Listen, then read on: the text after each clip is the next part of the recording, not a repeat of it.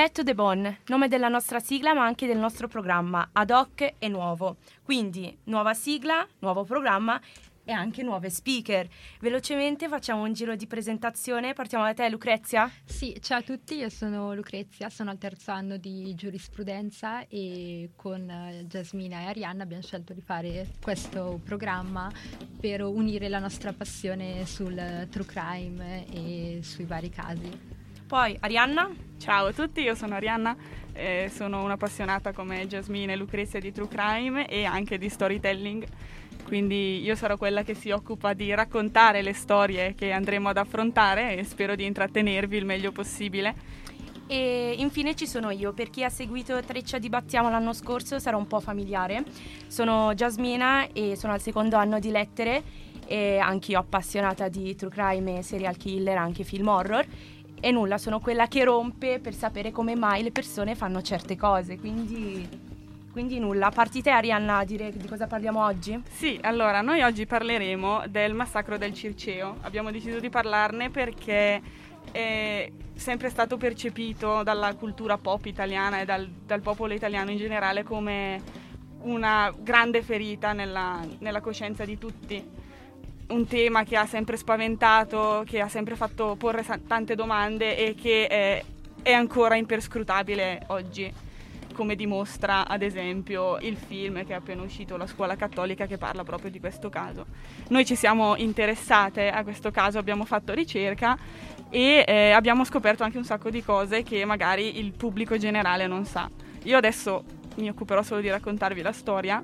È una storia che comincia il 25 di settembre del 1975, quindi siamo in pieni anni di piombo, piena tensione sociale e politica e eh, la storia, io voglio raccontare la storia delle vittime, le due ragazze, che sono Donatella Colasanti e eh, Rosalia Lopez, che sono sempre quelle che vengono lasciate un po' da parte nel racconto di questa storia. Io invece voglio dare voce alle, alle vittime.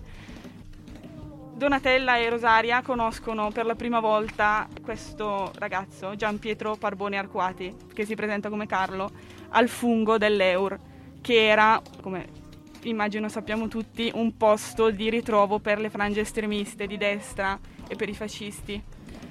E vengono invitate da questo suddetto Carlo a una festa, una festa che viene dipinta come una festa di compleanno, in una villa che Carlo dice essere dei suoi genitori, insieme ad altri tre ragazzi, che sono Gianni Guido, di 19 anni, studente di architettura, Angelo Izzo, 20 anni, studente di medicina, che verrà descritto poi da Donatella, che eh, purtroppo è l'unica sopravvissuta a tutta questa vicenda, come un pazzo con gli occhi azzurri sporgenti e a palla. E infine Andrea Ghira, 22 anni, figlio di un eh, importante imprenditore romano del tempo, che diciamo è la mente di tutta la questione. E infatti si scoprirà poi solo dopo che in realtà la fatidica festa di compleanno cui Donatella e Rosaria vengono invitate è in realtà una festa per la scarcerazione di eh, appunto Ghira che aveva già avuto dei precedenti e era già stato in carcere. Quindi il 29 settembre del 1975 è un lunedì il punto di ritrovo è sempre l'Eur e eh, Donatella e Rosaria si presentano e vengono accolte da questi due ragazzi che ancora non conoscono e che sappiamo essere Gianni Guido e Angelo Izzo che eh, le ingannano con i loro modi di, di, fare molto borghesi e molto galanti da galantuomini e decidono di portarle in questa villa, che è in realtà la villa dei genitori di Ghira. All'inizio arrivano in questa villa che si trova appunto nel Circeo, da cui il nome dell'evento, e sembra che vada tutto bene, sembra sia una festa normalissima come tutte le altre, con le solite cose da adolescenti, quindi carezze, baci, rubati e vari.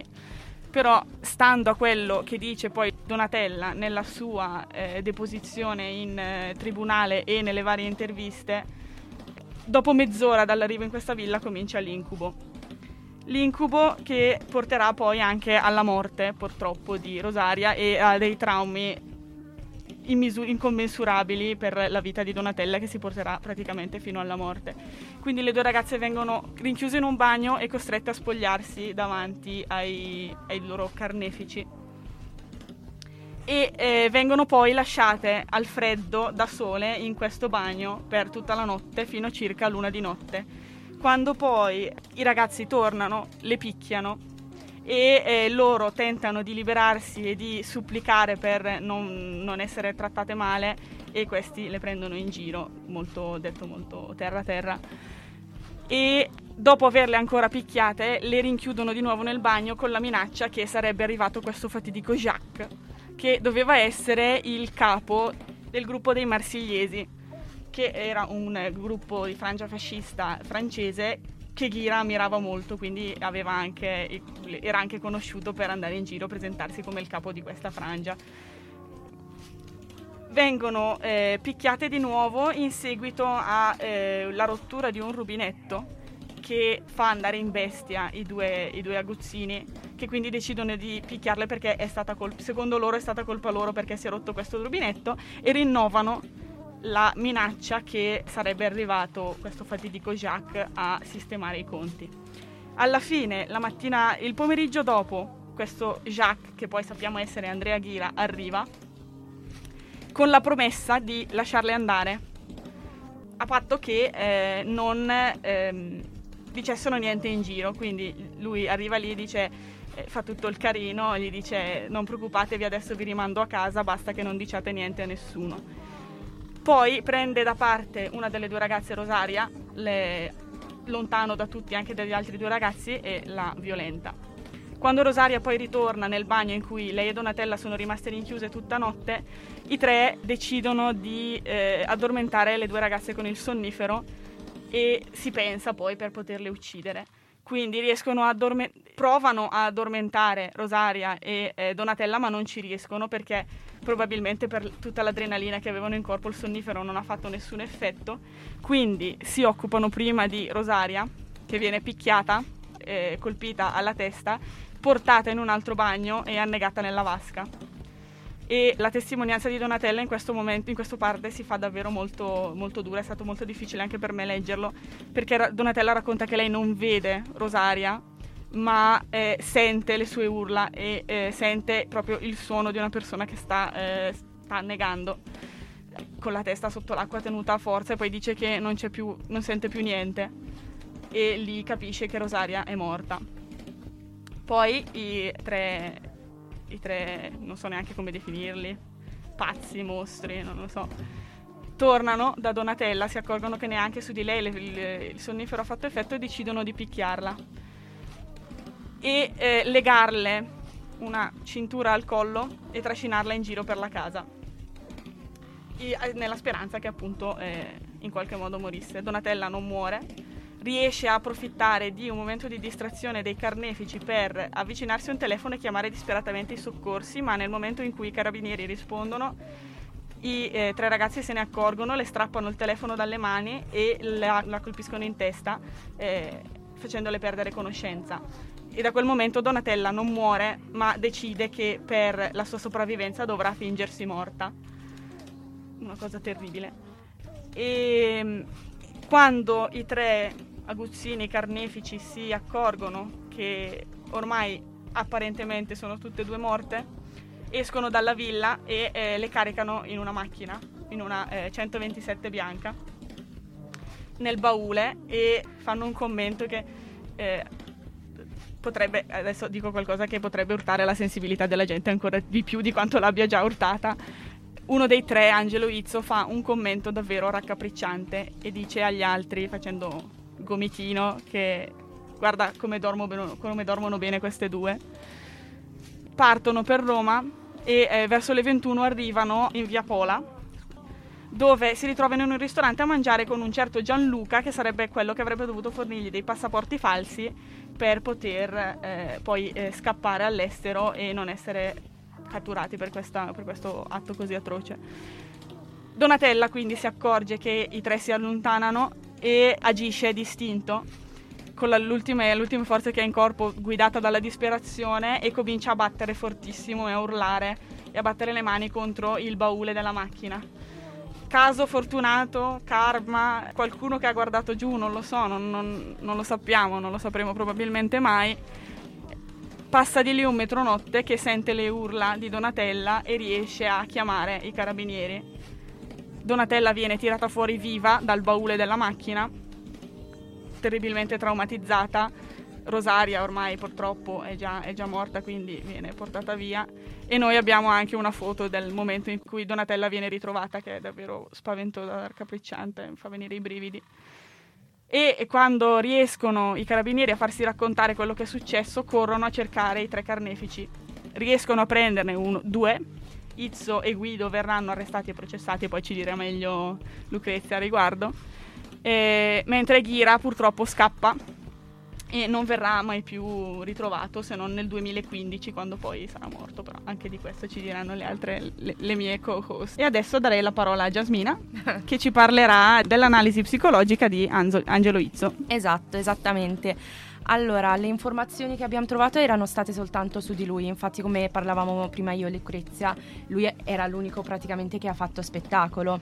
E niente, Angelo Izzo. Angelo Izzo presenta chiaramente la personalità del serial killer, ovvero sadismo, totale anaffettività e senso, soprattutto senso di inferiorità sessuale e questo lui lo compensa con eh, l'onnipotenza, ovvero il dominio totale e possesso di un'altra persona, maggiormente, cioè in particolare una persona che è più debole, più fragile, in questo caso abbiamo le due ragazze, eh, le due vittime.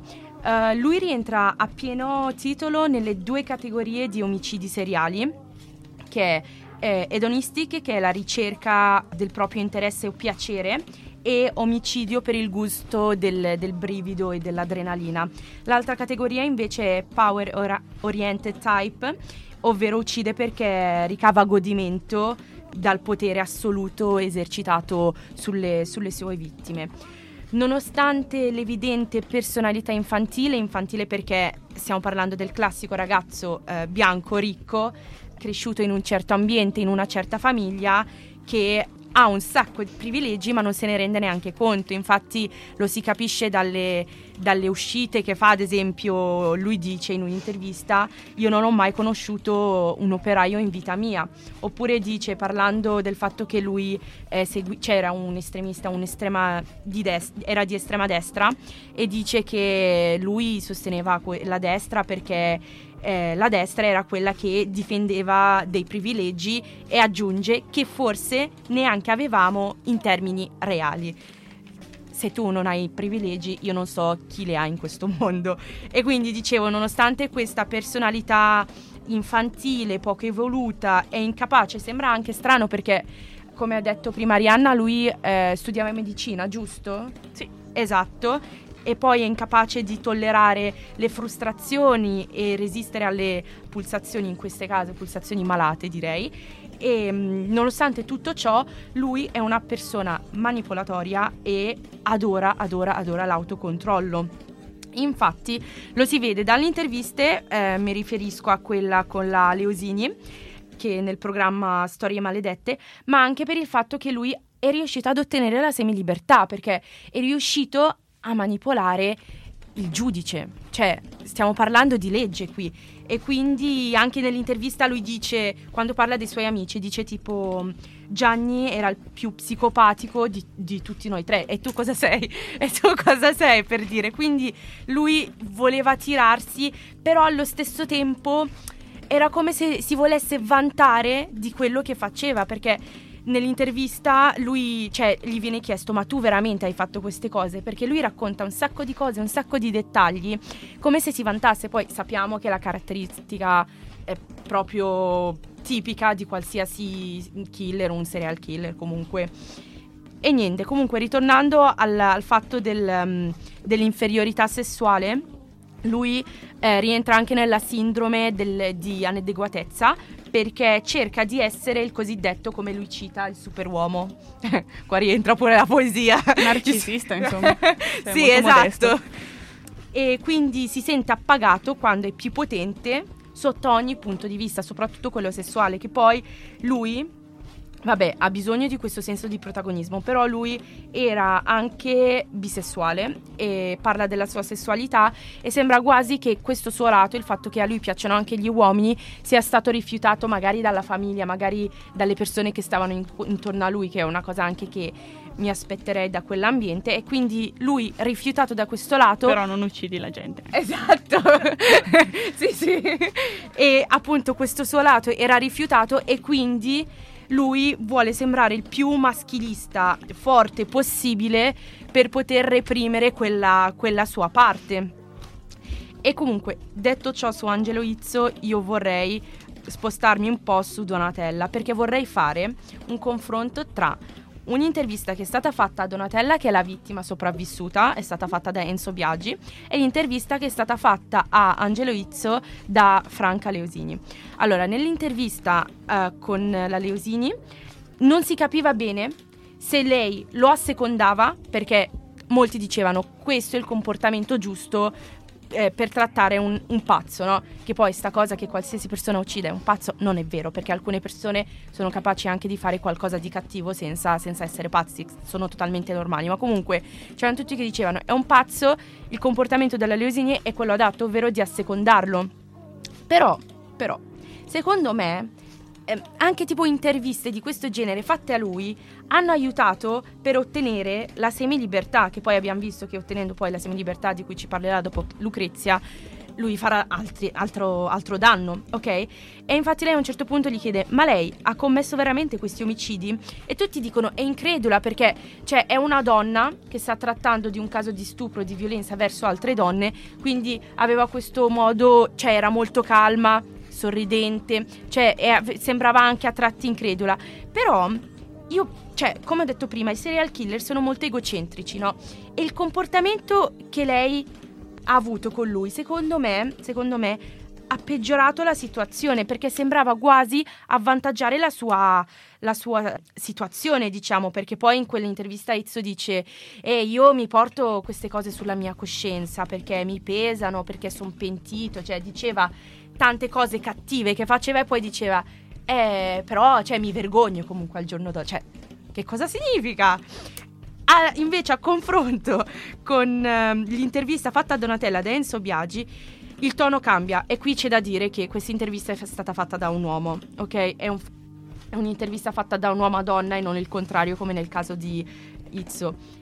Però comunque è un fattore che non dovrebbe influire niente, perché non significa niente che sia un uomo a intervistare. Quindi è cambiato il tono, modi di porre la domanda, tipologia di domande, c'era pochissimo tatto, anzi zero tatto e poca sensibilità, perché Donatella cercava di, di, di dire che questo non è soltanto un caso di stupro, è qualcosa che va al di là, è una violenza premeditata, sono delle persone che c'è, c'è, c'è, tanto da trattare, c'è da trattare il tema della, della sanità mentale, c'è da trattare della violenza, eh, lo stupro, ci sono Non tante... dimentichiamoci il fascismo, ecco, esatto, il fascismo. Esatto, e lei ha detto che le persone avevano strumentalizzato questo suo caso, questa sua violenza e si, cioè, c'era questa curiosità morbosa delle persone che non guardavano neanche la realtà dei fatti. E sapete Enzo Biaggi cosa ha risposto?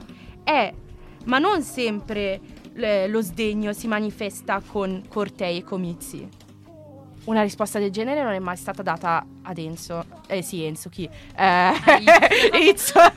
Tante Z qui. Non è stata mai data a Izzo. Cioè, cioè, erano risposte molto dure, molto quasi cattive, ma tipo mascherate dal buon modo di dire, cioè, dalle buone maniere, ecco.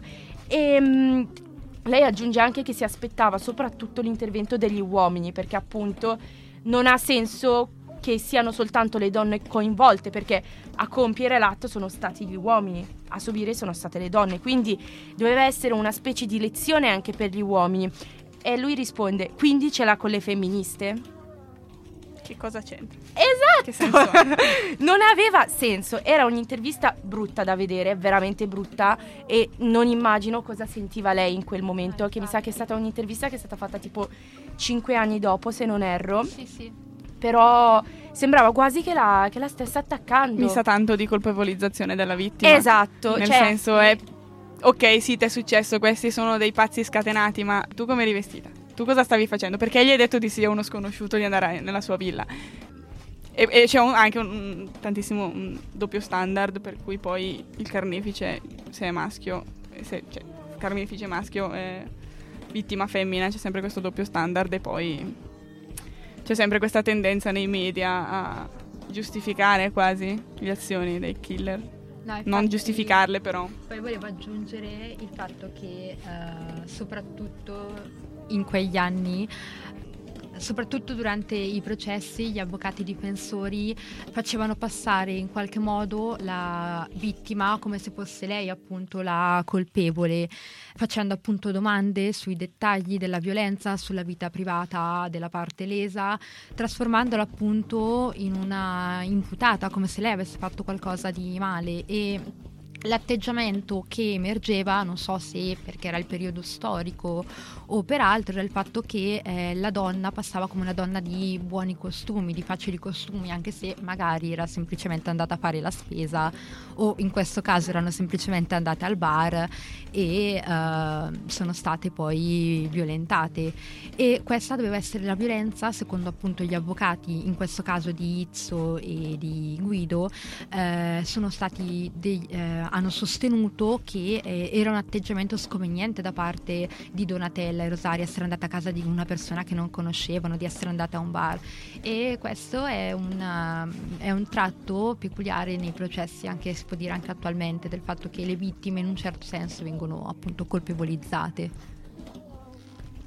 Adesso Lucrezia la parte più difficile, parla- ci parlerà di come è andato il processo e tutto quello che c'è stato sì, intorno. Sì, allora, mh, premessa, purtroppo non si è trovato molto sul processo, ma cercherò di raccontarvi mh, il più possibile. Innanzitutto la presenza di Donatella fu importante in quanto grazie alle sue deposizioni i carabinieri comandati dal maresciallo Gesualdo Simonetti riuscirono a ricostruire nei minimi dettagli la, la dinamica del massacro, di quello che ha subito, quindi immagino anche emotivamente sia stato difficile per lei doverlo raccontare più e più volte. E fu talmente precisa che eh, ancora prima di andare nella casa, nella villa, riuscirono a fare una sorta di piantina. Eh, il processo iniziò a luglio nel 1976 e la sentenza arrivò il 29 luglio. La sentenza in primo grado, che poi fu comunque eh, confermata, che irrogò l'ergastolo a Izzo e a Guido e in contumacia anche a Ghira, perché come ha detto precedentemente Arianna, Ghira riuscì a fuggire. Infatti, eh, non si sa bene come, eh, sotto il falso nome di Massimo Testa de Andres, si arruolò in una legione straniera spagnola. Da cui venne poi espulso per abuso di stupefacenti, ma eh, sempre in quel periodo alcuni familiari delle vittime, ma anche la stessa Donatella, dissero di averlo visto a Torpignattara, ma ci furono anche delle segnalazioni in Brasile, in Kenya e in uh, Sudafrica nel corso degli anni.